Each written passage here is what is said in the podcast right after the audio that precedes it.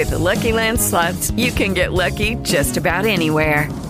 This is your captain speaking. Uh, we've got clear runway and the weather's fine, but we're just going to circle up here a while and uh, get lucky. No, no, nothing like that. It's just these cash prizes add up quick. So I suggest you sit back, keep your tray table upright, and start getting lucky.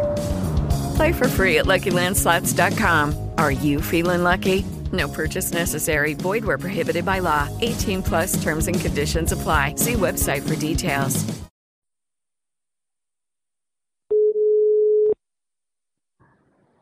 Pronto? Ciao, come stai? Io, io bene, sto andando in studio da Castro, come, come tutti i giorni, e sono, sono quasi arrivata in, in via della Lungara, perché mh, praticamente da casa, da casa mia a Prati taglio per, ehm, per via Ottaviano e San Pietro e poi arrivo qui perché mi piace particolarmente fare questa strada. In generale quest- questa via è una delle mie preferite di Roma perché mh, passa accanto al Tevere e piano piano entra lentamente dentro Trastevere e ti fa come immergere in un'immagine, in un'immagine di tanti anni fa. Sulla, sulla destra, adesso qua arriviamo, possiamo vedere subito, per esempio, il, il film studio, dietro questa, questa porta a vetri che momentaneamente è chiusa, che praticamente è uno dei primi cinema indipendenti italiani. È nato alla fine degli anni 60 e ci proiettavano film europei, americani, comunque film d'avanguardia sperimentali che sostanzialmente in quel periodo non si vedevano in Italia. E a parte le proiezioni organizzavano dibattiti, incontri e anche so, affittavano le sale. Per esempio ci provava il Living Theater qui e Godarci ci girò alcune parti di, di Vento dell'Est. In una di queste eh, di questi eventi organizzati qui dentro anche eh, invitarono Schifano che si era trasferito qua qui accanto in via delle Mantellette a fare una delle, delle locandine.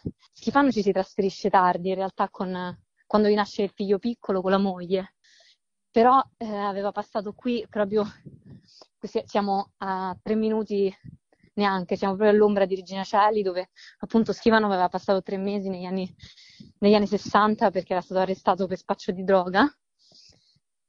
E vabbè, comunque, come dice un detto trasteverino, non sei romano se non sali con lo scalino.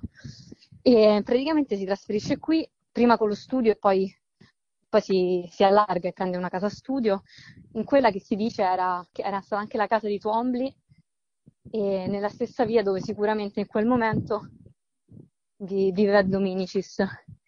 E pare, pare che i due si spettassero, ma non è che si stessero particolarmente simpatici, cioè me ne immagino Schifano che, che, gli si avvicina e gli dice tipo oh ma che te pensi che sono avanzato di galera? Mentre invece lui, noi Dominicis tutto preciso davanti a lui. E, fatto sta che Schifano da quando si trasferisce a Trastevere, in realtà lui era trasteverino da sempre, però soprattutto in quest'ultimo periodo diventa una specie di, una specie di mito a Trastevere.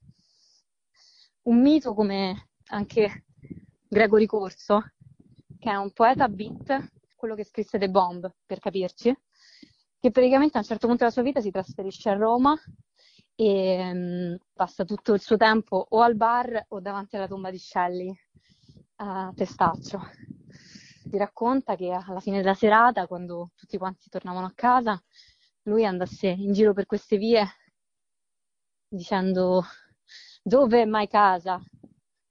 Ce lo vedo, ce lo vedo a camminare qui che dove è mai casa, che è poi anche il titolo di una sua raccolta di poesie. E ovviamente lui non aveva una casa.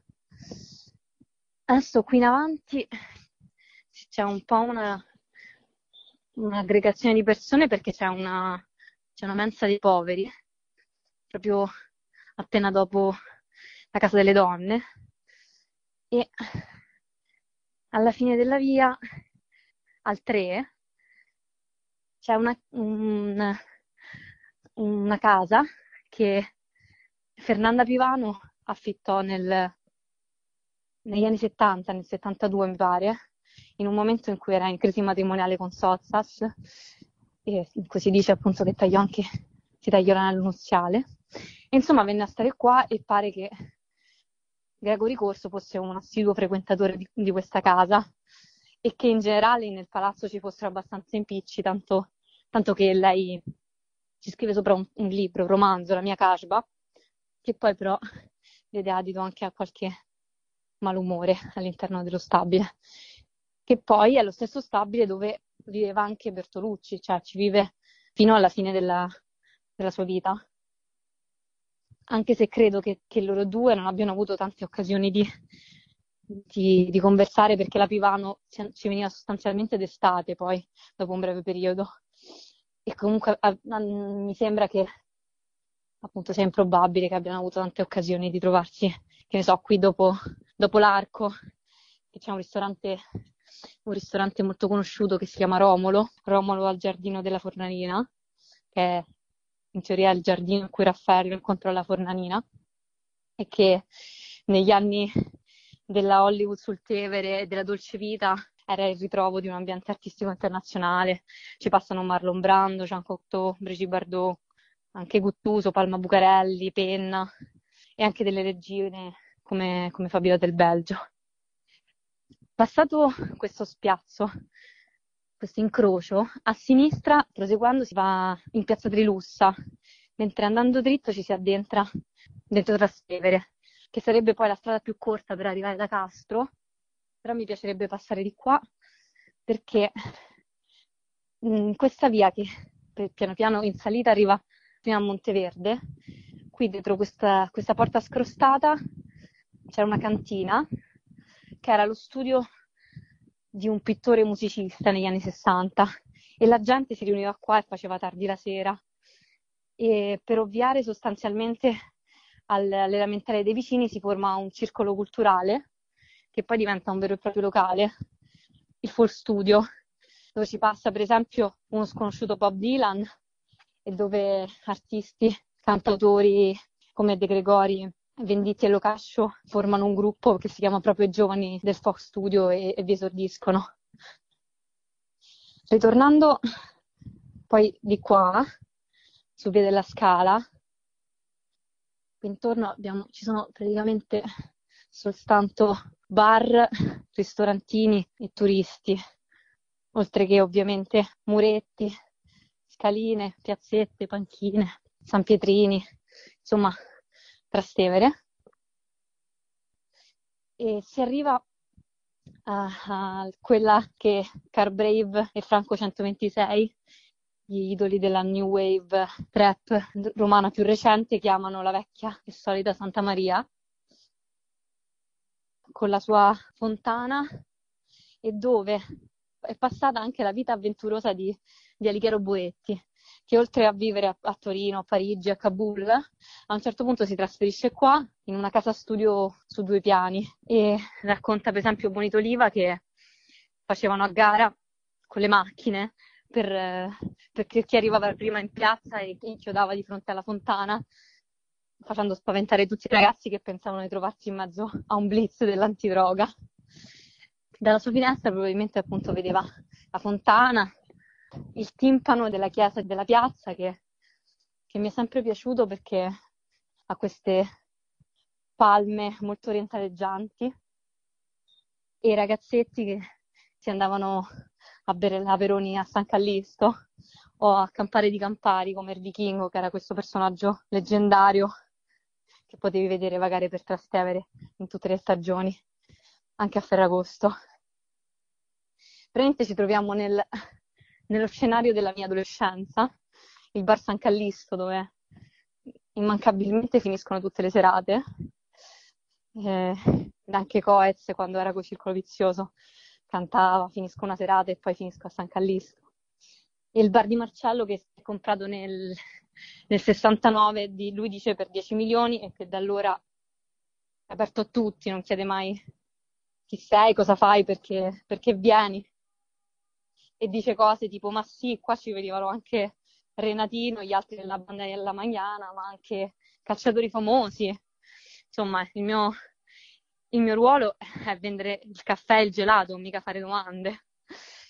E, um, e il barista di San Callisto è anche il fratello di Stefano Rosso, che è un cantautore trasteverino degli anni 70, che per questo bar scrisse quella canzone che fa C'è un vecchio bar nella mia città, che poi alla fine ha cantato Baglioni in Rai.